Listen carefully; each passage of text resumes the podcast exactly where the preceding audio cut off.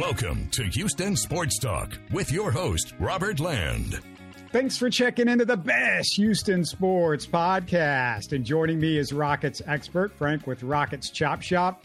You can watch his video breakdowns on the Rockets Chop Shop YouTube channel. Always great to see you, Frank. How's it going? Doing well, man. I always get caught off guard when you say Rockets expert, but I appreciate it. well, like, you talking about me or somebody else? uh, we all count as a little bit of a Rockets expert. We haven't right. followed, it for that long, but hey, they're the eighth seed right now as we sit here early Tuesday evening. Uh, we're recording this before Tuesday night's games. The first seven teams kind of bunched within four games at this point. Then there's a drop off to the next five who are within a game and a half of each other and battling for the play in. The Grizz I took them off. They're cross off with Morant's injury. They're not even in that second group. So, Frank, which two teams aren't making the play in from that group? The Rockets, Lakers, Suns, Warriors, and Jazz. And I guess the Jazz are probably one of your two that aren't making it because you figure right. at some point they're going to start selling guys off. I think that's a great question. Uh, yeah, I think the Jazz, we've seen what they did last year. Soon as they were doing good. Um, when it was time for the deadline to come, they kind of shaved off a lot of the players that helped them to get to where they were. So I think that's more of the same this year. I think they've won like 10 of their last 13 games or something like that in the last. So that's going to be an interesting dilemma for them since they do have really good players. I think the real teams that could possibly leapfrog the Rockets would be the Lakers, the Warriors, and the Suns. Man, it's going to be tough, bro. And I think it's going to lead into what we're going to talk about uh, later on. I think the Rockets, I said on my last video, this team is viable. And what I mean by that is that they're viable if they push the right buttons, make the right right adjustments, and bring in some depth help. I think they have a good chance of making the play in and possibly the playoffs, but it's really going to be predicated on that. Now, if I had to pick a team that I'm going to exclude out, I'm going to go with the Warriors. I'm a big Warriors fan. I, I know, contrary to a lot of Houstonians, I actually appreciate the run that they've been on over these years, uh, building it from the ground up. But man, they have the telltale signs. I don't know if you see this, Robert, of a team that's on his last leg. And there is a point where you have to accept that it's over. And I think for them, they're, they are reaching that point. Uh, I don't know. What, what do you think uh, about what the Warriors are looking like this season? Not to go off on the side, side trail here. I just feel like you've got so much invested in Klay Thompson, Draymond Green, and, and Andrew Wiggins, those three guys. That's a lot of money unless they're willing to trade one of those guys, I'm sure they're willing to trade Wiggins. I don't know if they're willing to trade those other two guys, but unless you're willing to trade those guys and then you're willing to give up some real draft capital to get somebody back to take on those contracts. I mean, I just don't see how you you get out of this and sort of change the course because there's just too many guys that just are just guys after Steph Curry right now. And and I totally agree. I think they have some real uh, roster issues, some depth issues, some fit issues. So I don't think this this is the year where they're going to shock everybody and go on some crazy run in the second half. So I'm, I think they probably fall out this year. I think they also have some cultural and some team dynamic things going on. You've seen the reports with Kuminga and talking about Steve Kerr may not be. So when I see stuff like that, I'm like, okay, that's not a cohesive unit. So I'm going to think that they're going to fall out. Honestly, think the battle is going to be be between us, the Lakers, and the Suns. If I had to pick a team to exclude, I may have to let the Lakers go. Well, we um, we've already taken the Jazz out, so we really that's you know we've already got the t- there's three teams for three spots now. If you take out the Warriors. Oh, so you're you're just taking out okay. Okay, yeah. so yeah, I, um, I think if the Jazz, honestly, if they wanted to, they could probably push it. I honestly think the Lakers also have a lot of issues with their team. Now they just beat the Clippers, but you know, I think that LeBron, as great as he is, that defense does suffer a lot. And I, I think AD, he's, he hasn't, as great as he is, they just don't have enough depth and talent to really compete. I like the Rockets. I really do. But I, I do think that uh, our season could go one of two ways. We could either just kind of do what we are doing, which is win three, lose four, and just keep going like that and end up as a team that's on the outside looking in. I honestly believe Rafael Stone is the key player for this team. If he truly believes that he wants to make the playoffs this year, and we've heard that from Stone, from Tilman, uh, from the coach. Then what they do at the deadline is going to really determine that. And for me personally, I think it's almost mandatory that they actually make that push, not to go trade any of the you know the key players away, but we have so many useless. I'm not going to call them useless. We have a lot of players that aren't playing. They're just wasted roster spots right now. And for a team that's young, you really want to rely on depth. And to me, the roster is, is construct, constructed not in a way to really support a young up and coming team. Yeah, but I, you know, unless you're trading for somebody of great significance, the two guys that you're worried about getting hurt and maybe killing your chances are VanVleet and Sengun. And I feel like there's a better chance that the Lakers lose Anthony Davis or LeBron James because of their history for a time period that really kills some of their hopes than it is for the Rockets. So to me, that's really a, a big difference. We're going to get to the trade deadline stuff in just a second because I do want to talk to you about that. But I've just got another elimination game for you because we haven't seen the Rockets at 100% in a while. Since then, we've got Amen and Cam who are playing really good rotational minutes or at least decent rotational minutes. And assuming the starting lineup stays the same, Udoka now has six potential bench players. And if I made Frank, you the coach, the head coach, which one of these two, or which one or two, I should say, of these six guys is out of your rotation? And if you want to make a 10 man rotation, if you want to make a nine man rotation, however you want to do it, but you've got Tari, Cam, Amen, Uncle Jeff, Jae'Sean, and Aaron Holiday which guy or guys is out for your rotation? Oh man, that's a tough one. Uh, that is uh, incredibly tough, and honestly, I think the furthest we'll go is ten man rotation. So we're assuming the starting five is what it is. So that leaves us with the names. That's uh, six names you gave us. One person has to be cut out of this uh, for me because I'm going to go through. I think Amen and Cam together. You've seen some of the synergy they have together. You see what Cam Whitmore provides. Uh, one of I think I I don't know where I saw this stat somewhere that he's number six in the NBA in uh, points per minute. Um, he's instant offense, even though like he does have a lot of boneheaded plays. But to me, if you had started playing him at the start of the season, by now those would have been mitigated. So I think these are just like he's a basically this is his rookie. The start of his rookie year started a few games ago. So I, I can live with bad rotations and things like that. Um, Amen Thompson, to me, he's in a lineup. Uh, he provides defense. I know the shooting isn't great. His ball handling, he has a lot of deficiencies right now in his game, but prior to his injury, he was already carving out a niche as that kind of a wing defender. And he, I think he's a pretty good defender for a young guy. And I think that's going to keep you on the court. And he pushes pace, which I appreciate on those second units. There were some lineups with him when Tate and Tari and some of those guys were out there that are really intriguing.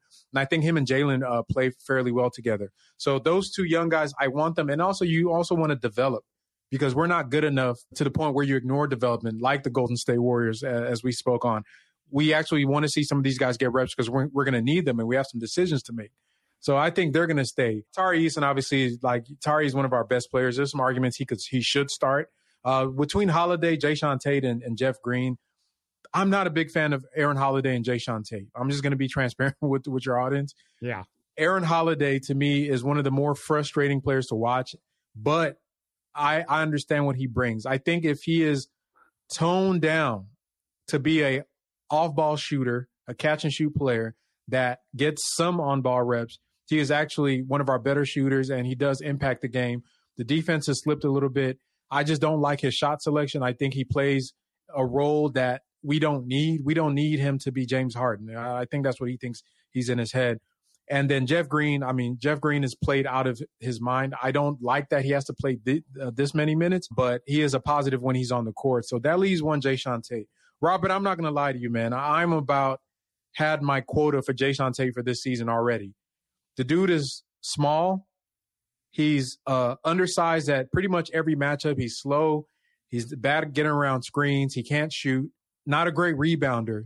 Aside from the occasional post ups and the once in a blue moon three pointer from the corner he hits, I really don't see any value except for maybe some things he does as far as culture in the locker room that he brings. And he could do that from the bench. The defense has slipped a lot. Like he gets beat by guards, he gets beat by wings. When he gets posted up, he's too small. Guys shoot over him. He's getting guys are dribbling dribbling past him. He offers spacing issues with the starting lineup when you put him in there with Sengun and Jalen Green and Jabari on some nights. I just think that if I had to cut a guy out the rotation, it would have to be Tate. And honestly, to me, I'm trying to get him out at the deadline because I think he's worn out his uh, his talent here in Houston. Absolutely, I agree with everything you said 100. percent I was a skeptic prior to this. I felt like he was the most overrated uh, player from Rockets fans in, in a lot of ways, except for a guy that maybe we're going to mention here in a little bit. But I just felt like he's very overrated as a player. And I agree with you defensively, very overrated. I just, you know, he's 30 years old almost and he's still committing the same dumb, dumb fouls that he, that he was committing, you know, should have, should have got out of his system about five years ago. Even in international play, that should have been gone. But he's been doing it since he came to Houston and he just can't seem to get rid of that stuff. So, yeah, I'm out on Jae'Sean and you know, Aaron Holiday, I, I, see what you're saying about Aaron Holiday. His floater needs to be thrown in the trash can and and just flushed down the toilet or whatever. But he's one of those guys that if he's got it, one of those nights where he's on, you know, I'm just like leave him out there. If he's off, he plays his few minutes in the first half, and then maybe as long as you've got Amen and Cam available, you know, those guys take care of things. Uh, any uh, bench minutes in the second half, and let's get to Cam because uh, everybody I'm sure is dying to talk about him. And I, am just wondering for you, from your perspective, is Cam Whitmore a more talented version of Jalen Green? And given rotation reps over the next couple of months, could he be better than Jalen by April? Man, that's that's a hard question because it's really hard to assess Cam because we have such a small sample size. I mean, there were stretches in Jalen's uh, rookie year where he looked like uh, one of the uh, future best scorers in the NBA. Obviously, I think one advantage Cam has that Jalen probably will never have is the physical stature, and I, I, that goes a long way in the NBA.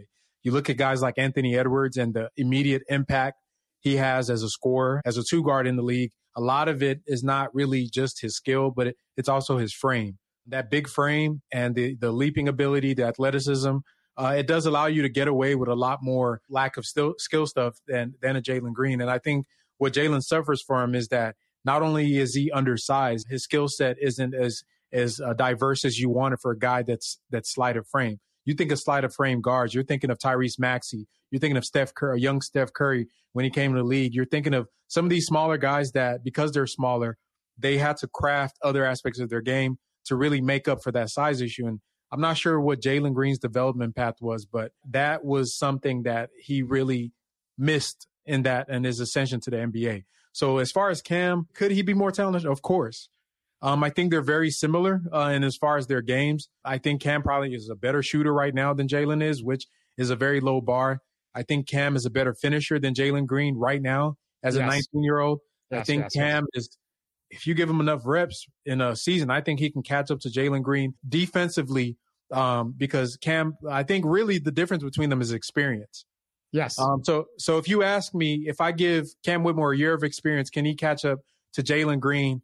Yeah, that's a very strong possibility because when it comes to physical stature, he's already ahead of him. I think skill wise, they're almost even. Jalen just has reps, and that's the difference between him and Cam Whitmore right now is is reps. I would love to say that no, I can't see it. Jalen just, but I mean, he doesn't really leave us a lot to see from there. I would say Jalen's a better passer than Cam right now, and I, I would say that Jalen is uh, probably better on some aspects of defense, screen navigation, and, and things like that. But when it comes to overall game, I'm going to give Jalen the edge right now just because he plays a bigger role and we get to see a lot more of him rather than 10 minutes where you just uh, bring him off the bench. But as time goes on, like you said, by April, I think that's in play where Cam Whitmore is performing better uh, than Jalen Green. Yeah, no question about it. Agreed with everything you said. And I mean, just, you know, as far as offensive skills, you just, we've been waiting for Jalen to add something in his game over three years. And just to give you an example, you know, we saw Cam the other night throw a 360 spin move on a on a defensive yeah. player I mean, where has that been from Jalen? Cam is hmm. light years better at finishing around the basket, not just a little bit.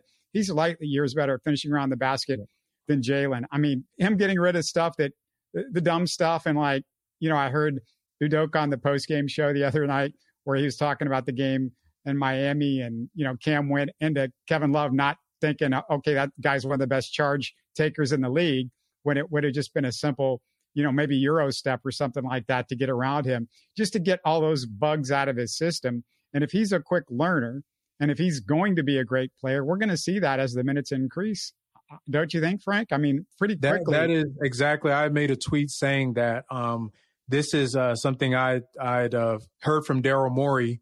Basically, what you do is if you look at a player who in small frequency is very efficient, and as you scale them up in their frequency and their efficiency stays, then that's the markings of a star, right? As you give them a bigger role, they maintain. Sengun had a, a little bit of that. You see when Sengun was in, he was a efficiency darling. The all the analytics popped off the charts. And then even when he would get stretches where they used him more, that stuff stayed the same. He just accounted more uh, winning stats. And I want to see that from Cam Whitmore to see maybe an injury occurs where he gets an extended role. Does that points per minute uphold when he's getting 20, 30 minutes in a game? Uh, does that defense improve? If it does, then um, this discussion is going to be very moot in about a season because what he does provide for the Rockets is a Jalen Green insurance and leverage for uh, Jalen's contract year going into next summer. Where you know, like if they said that, hey, Jalen, you know what, test the free agency market. They have a guy that's waiting in the wings that's on a rookie scale salary that they would probably feel comfortable saying, okay, you know, we don't want to pay him that, or if Jalen's mad or whatever about not getting a big contract, they'll just let him just go. Um, hopefully, we we get a world where both of them are good, and we can have the uh, the good problem of having too much talent.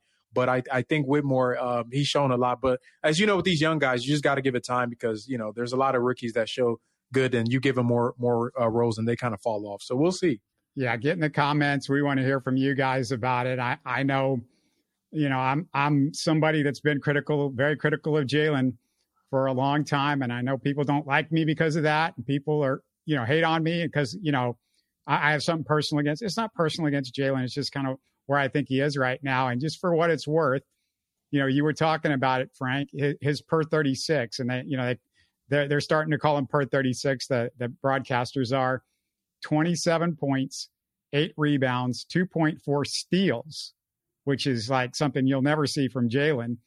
Uh, 43% from three, 54% from the field. Given a lot of that has been in in in uh, trash time, but it's starting to show up the same when he's given real minutes too. And I'm pretty confident Cam's a much better prospect than Jalen, perhaps better now. Period. I mean, I that's yeah, yeah. you know, and, and and I know some of the things, some of his downfalls, as far as Frank said, I agree with, but I think that stuff gets out.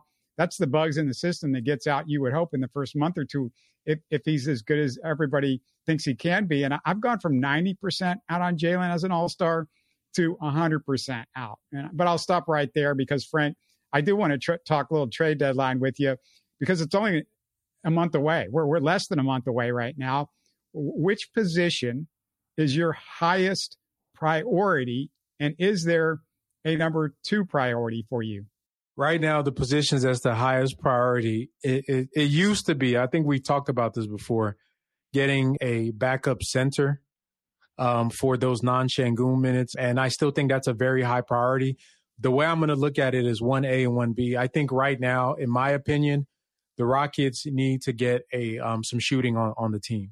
We are, especially on our second units, on nights where you're playing, especially against offensively geared teams, teams that have other shooters, it's really hard to win games in the NBA strictly off of scrappy defense. So offensively, we we have a lot that we like. I think we're still in the bottom third of the league as an offensive team. I think our defense is good enough to get stops in key moments, especially in stretches in a game. But over over these uh, these games that we struggle in, a lot of times is where the offensive team that we're facing it has it going, we cannot answer. Our starting five, when they're healthy, they're a decent offense, middle of the pack, uh, uh, you know, above average defense.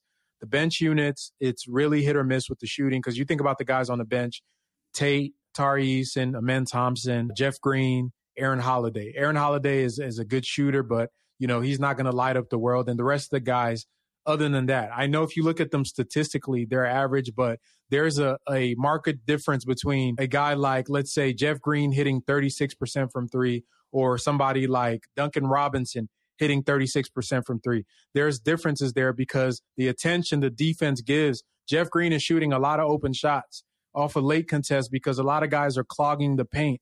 I want a guy that's going to draw players out of the paint. So Amen and Cam and even Sengun on certain lineups could get more uh, space to operate in. As much as we um, rave about what Alperen Sengun can do, he is playing in a very tight phone booth right now with the amount of attention he's garnering in the paint. And a prime example of that was the Miami game yesterday. Sure. Teams are not being punished for literally putting five people in the paint and just daring our guys to shoot. I just want one player on the roster that you have to respect. And I think when I think of names, um, I, one name that I'm going to give you, Robert, is uh, Bogdanovic from uh, from Atlanta. I think uh, he he is a, a, good player that would offer some that he can shoot off the dribble, can shoot off movement. Um, he can put the ball and dribble, come off the screens. I think we need that level of shot creation and ball uh, movement shooting on on the roster uh, right now. And I think you know if you look at his salary, he makes 18 million. Uh, you combine Oladipo and a guy like Jae'Sean Tate, and that should be something that you'd be able to make. it. It'll probably cost us maybe uh, some seconds or something like that, maybe two or three seconds uh, to get him.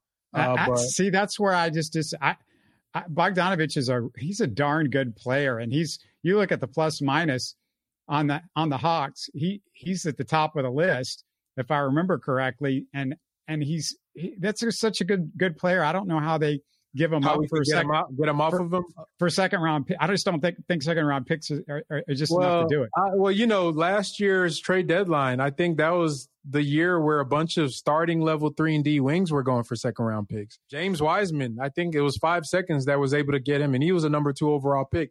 I think with the, um, especially for some of these teams that are trying to contend with the new CBA, and I, we discussed this, the value of having a later pick when your salary gets real tight nowadays, especially for contenders. Maybe not for the Oklahoma cities or for the Houston's right now. But if you're an Atlanta team with a coach that wants to win, players that want to win, you want to find guys in that in those early second round, late first round area because you're not going to be able to get a $12 million kid to come in and sit behind Trae Young. So I think getting those, in my opinion, are still valuable. And I mean, Bogdanovic, he, he's good and I like him, but I don't think he's better than some of the players that we saw get moved around last season for seconds. So I still think there's a market for seconds, especially for for uh, prospective contenders. That's just my opinion. I kind of feel like there's a lot of teams right now. There's so many teams that feel like they're in it and they have a shot that are veteran teams and, and they feel like their their window is not that big. And you know, Bogdanovic is not an expiring contract, so spending a first on him makes sense for those teams because it's not like it's a rental either like a team like the Lakers. We just talked about them. I mean, that team's That's desperate true. for, you know, somebody to help out the other guys offensively. They've got issues. And, you know, Reaves is just, you know, he, he's been good, but just not good enough as a third scorer for them consistently. I, I just feel like they, they could use a fourth guy even for that matter. And, and there's not, it's not just them. There's definitely other teams out there that could use a Bogdanovic. And it's weird because, you know, this first round pick, that's another thing about it, Frank. This first round pick is, it's tough. It's a tough thing for for Houston because it's a it's a poor draft. I mean, let's not forget this is a bad draft that the Rockets have a first round pick in. Now the Nets, if you look at the Nets, they're going to be like nine or 10 mm-hmm. So there's about a twenty percent chance that you're going to land in the top four. But it's a it's a top four that nobody's that confident in. But you could put on a top three protection or something like that to that first round pick. And if if you're getting a nine or ten in this draft, that might be the equivalent of a late first rounder in another draft so giving up a late first rounder for a Bogdanovic just it doesn't seem like that much of a big deal. And I mean, you could also maybe combine, you know, get Capela and Bogdanovic, and it would be. I don't think you could quite match the salaries, but if you could find a team where you can can combine two players, and I, I think I mentioned to you in a message, like for instance, Daniel Gafford and Tyus Jones, you know, somebody that can take some pressure off of Fred Van VanVleet if you combine something like that, give up a first round pick, maybe it's worth it in a draft that nobody's all that fond of. Yeah, I mean, I, I like the Capela part because you kill two birds with one stone. I think we can match the salaries. It, it, would just require probably Jeff Green to be included, which you know. Well, no, it's like I mean, Capela makes 28 20, million, right? Capela makes over 20, 20, and doesn't. What does Bogdanovic makes? He makes 18. about. So yeah, it's 18. so 28, 30 million. That's 40. Um, you, yeah, yeah, yeah, 38 million. So yeah, I think the most we can get up to is like 33 with the guys we currently have. The other player, I guess, is would kind of address the the backup center uh, position. I would love for the Rockets to get us Kelly Olynyk. He also addresses the spacing issue to me uh, and fits a position of need in the backup five rotation. You can put him at the four. You can start him next to Sengun. He can play uh, five for you if Sengun ever goes down. I think that's a player, but what I'm worried about with Kelly O is that a lot of contenders as well are going to be asking about him. Now, if you look at his contract, uh, I actually think he's an expiring contract uh, this season, only makes 12 million. So that could be just a straight up Tate type of move. a one for one, and you still have the ability to go get other players that can help you um, try to go forward. Now, I don't know what Danny Ainge, because he's a pretty, you know, Danny Ainge is a is a pirate when it comes to uh, you know making teams give up uh, assets for things. I'm not sure what his asking price is, but I honestly think that um, if if you just want to get a one year rental, I think that's a guy that second round picks should be able to do. Maybe Tate and uh, one of our three million Boban or somebody like that to go out there in some seconds for uh, for Kelly O. And don't forget Tate maybe a value to to another team. So he, true, so he true. could pick up. He could you could do it into a three way.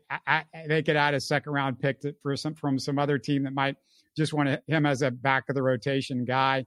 Um, but I definitely agree with you. Olynyk and Capela are guys that I think you can do second round picks at this point. I think they waited too long on Capela. so you know maybe they were asking too much this summer. The Rockets weren't interested. Now the problem with Capela is you got him for next year. He's under contract. It's a it's 20 something million dollars. Could you get out of it if you had to? Could you use him in a combo trade perhaps? So maybe you wouldn't be that tied down to him. But right now he's a guy that's slipping a little bit. And, and that's good enough for a backup, maybe not good enough as a starter for them or somebody that they see moving forward. Uh, Daniel Gafford, I think, is going to take more than a second because he's under contract for three years and it's a good contract. The guy with the Wizards is another guy I'll throw out there. And also, I don't know if you would be interested in him, but Andre Drummond, I would assume, would be pretty cheap with the Bulls. Yeah, so that'd be a, a minimum guy. Um, I think uh, Drummond, I think that would be on my bottom list. I love Gafford. I think Gafford, as far as archetype wise, would be another version of a center that I would love. Somebody that can give us a different look, rim protection, a little bit of a pick and roll threat on the lob that we don't have on the team right now. To your point about Tate's value in the open market, Tate also is a um, he has a he's a good contract honestly. He has $7 million next year, and uh, it's, it's, team, it's the team option. So whoever you trade him to, you could use that as leverage to say, hey, this is a guy that can help your rotation. He can play in spot minutes, and it's really no cost to your cap sheet because he's an expiring next year. And if you want to just, you know, if he if you like him, just keep him. If you want to trade him, that's a seven million dollar salary that you could use for future trades if you want to pivot out of a situation you're currently in. So I think for teams like, you know, I, I was to like the Lakers, not the Lakers because they have en- enough non shooters, but those contenders that are kind of tight with their salaries, a player like Tate is valuable. Not only can he play, but he doesn't really hurt you in the long term. Good locker room guy too, as well. And yeah. also, you know, I'm just curious. You know, I mentioned the first round pick. I know everybody just looks at first round picks as like, gold or whatever when they're in the lottery like this. But again, just want to remind everybody it's not the best, you know, not the best draft. The Rockets have got a ton of positions taken for the next few years with all these young guys in the rotation, along with Dillon Brooks is going to be back next year and Fred VanVleet. You assume they want to keep those guys. So is there a guy out there, Frank, that you would be willing to give up that first round pick for? Is there somebody that you would be mm. willing to give up that first round pick for that maybe has been mentioned in trade talks? Not right now. I'm not even going to lie to you. And I, I have thought about that. Um, I don't think we we have enough data as a team to make that decision. I would love. That's why it's important for me to see what if we can make a play in our playoffs. I think after this full season, going into next season, technically Fred is going to be an expiring next year because his third year is a team option. They might bring him back uh, if if they want to, depending on. I think that's going to be relying on Amen Thompson. But if you want to make moves, it's not now. It's going to be next summer when you want to make a decision about Jalen Green, whether you want to pay him or not. So I think it'd be a bit premature to spend picks to bring in a player unless it's Mikal Bridges because that guy's contract is beautiful. Uh, he makes 20 million over the next like 15 years. He's one of the best three and D wings. I don't know. People were bashing Mikal Bridges earlier uh, last week. Don't get it twisted. Just because he's being asked to be an engine for a team that doesn't have one doesn't mean he's not still, if slotted as a, just a wing that guards and shoots threes. He's one of the best in the league at it. Unless it's Mikal Bridges and we're doing uh, business with the uh, with the Nets, um, I don't think we're ready to make that decision right now. I think that's something you wait after this summer and see where you guys are at. What does Jalen look like? I think next trade deadline, Robert, that's going to be big for us. Next trade deadline, that's where you kind of get into some really hard hard decisions. Yeah, Mikal Bridges is going to cost you a lot more. Than, uh, yeah, I mean, you're going to have to uh, unload the clip there to get him, but yeah, I would yeah. do it. I, I, actually think he fits our team. Yeah, he's a great value contract, like you said. That's the biggest thing with him is just he's he you got him hooked up at least I think for the next three years or something yep. like that.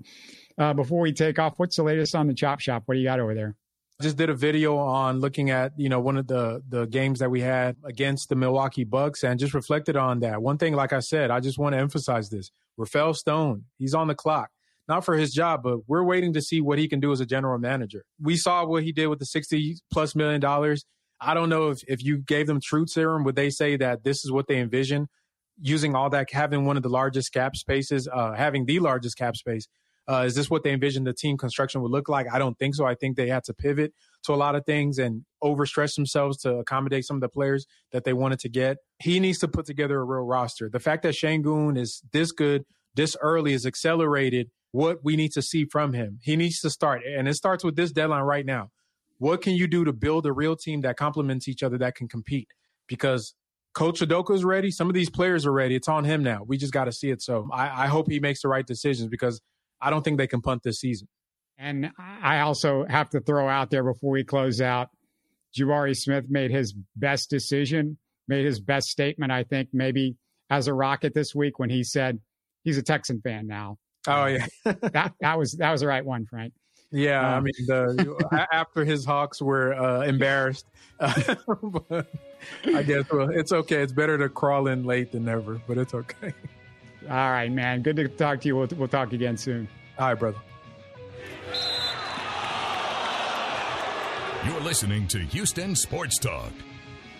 Hey, don't forget to support us by subscribing and commenting on YouTube. You can always listen to us on Spotify, Apple, or your favorite podcast app. Tell your friends about us and share our show links on social media. Spread the word, everybody. Thanks for listening.